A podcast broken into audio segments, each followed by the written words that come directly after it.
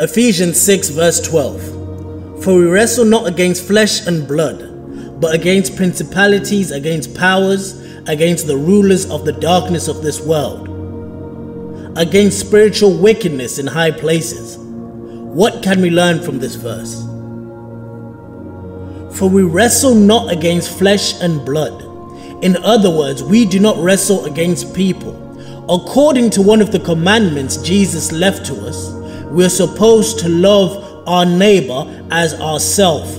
Hence, if you have a problem today that involves another person, it's not them that you should be fighting, it is the unseen enemy.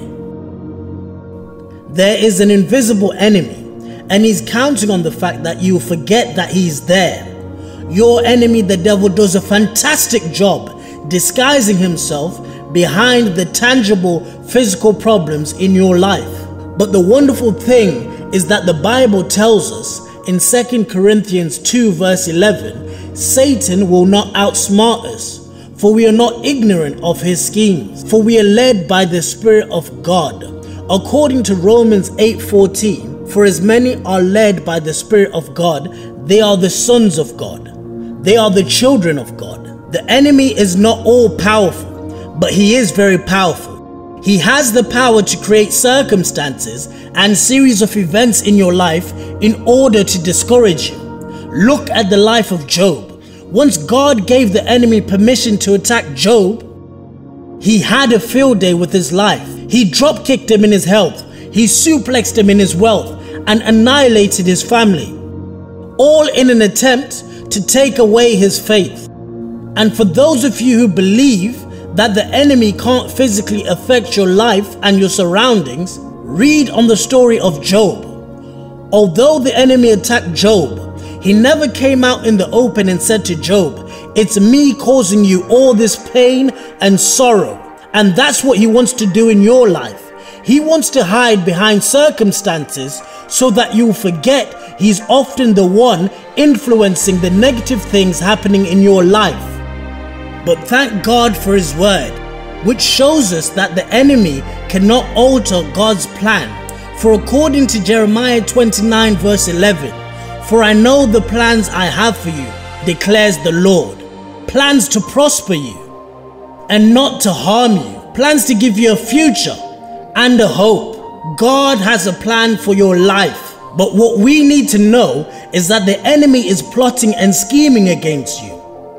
Him and his demonic army are watching you, studying your tendencies, your patterns, your strengths, your weaknesses, in order to devise a plan to take you off the course God has set for you in Jeremiah 29, verse 11. Why? Firstly, because God created you and God loves you. But there is another reason we often forget and forget to mention. And that is from the moment you gave your life to Christ, you became a high priority target. Because He knew that you were saved and destined for heaven. So He hates you for that. He's angry that you are now walking by faith and not by sight.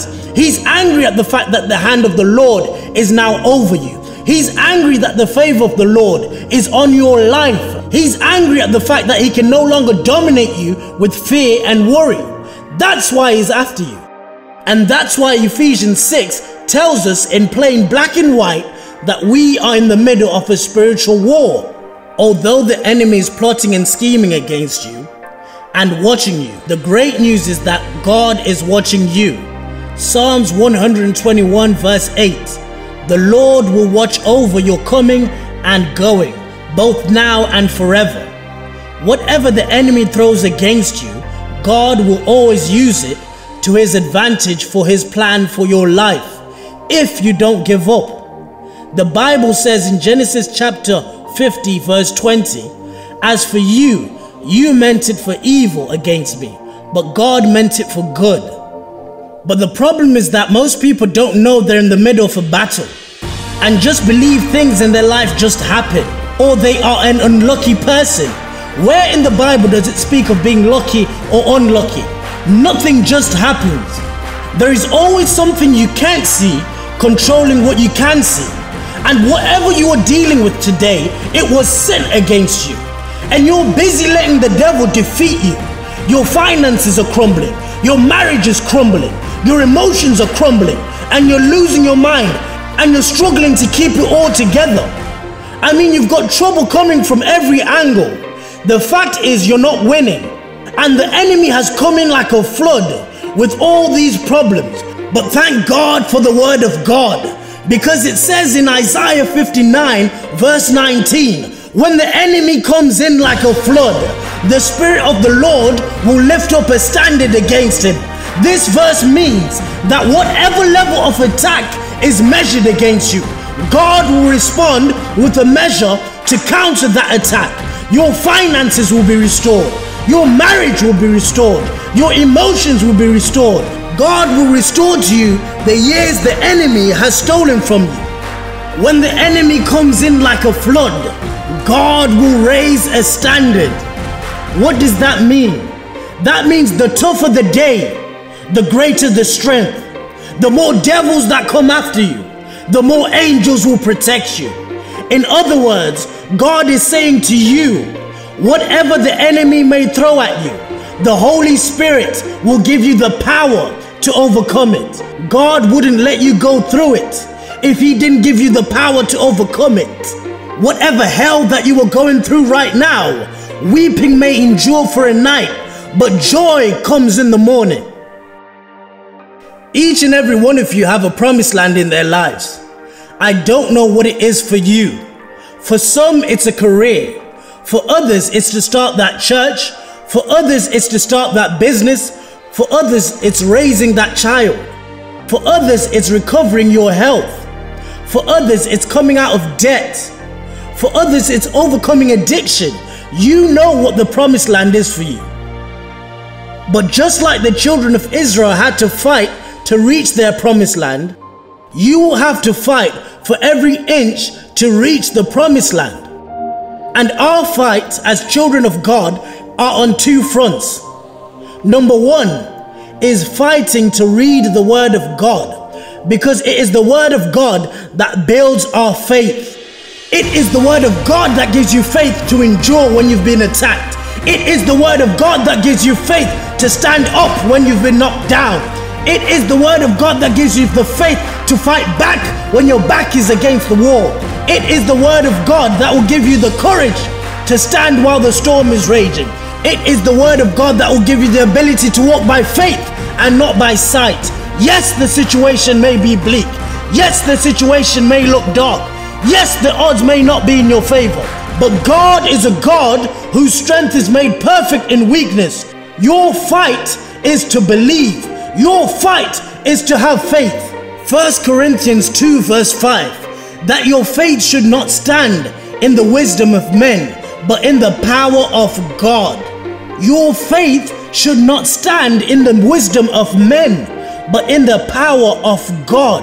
With the wisdom of men, your situation looks impossible. With the wisdom of men, no one can come back from the setbacks you've experienced. With the wisdom of men, Someone like you shouldn't win, but with the power of God, all things are possible. All things are possible. That's why your faith should not stand with the wisdom of men. With the wisdom of men, David would have never beat Goliath. With the wisdom of men, Moses would have never separated the Red Sea. With the wisdom of men, Sarah would have never conceived at her age. With the wisdom of men, Daniel wouldn't be able to stay the night in the lion's den. With the wisdom of men, Peter would have never been able to walk on water. Stop calculating your odds of success based upon the wisdom of men. Yes, the odds are against you. Yes, the devil's coming in for the kill. But put your faith in the power of God. God is greater than your odds. God is greater than the devil. The second front we fight the enemy on is through prayer. Prayer is a weapon. Prayer is a weapon.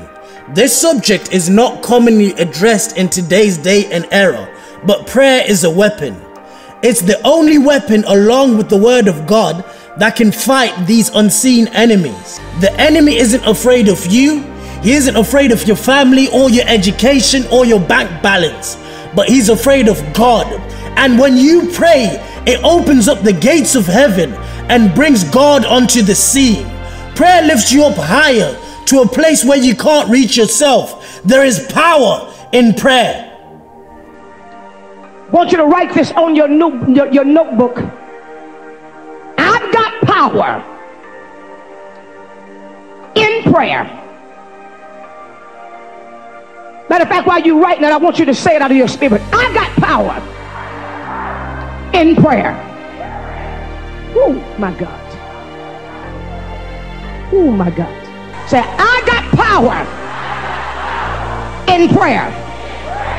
Now say this, because now, now, now, now you may not even really, really fully believe this yourself. So I'm not asking you to believe it. I'm asking you to say it.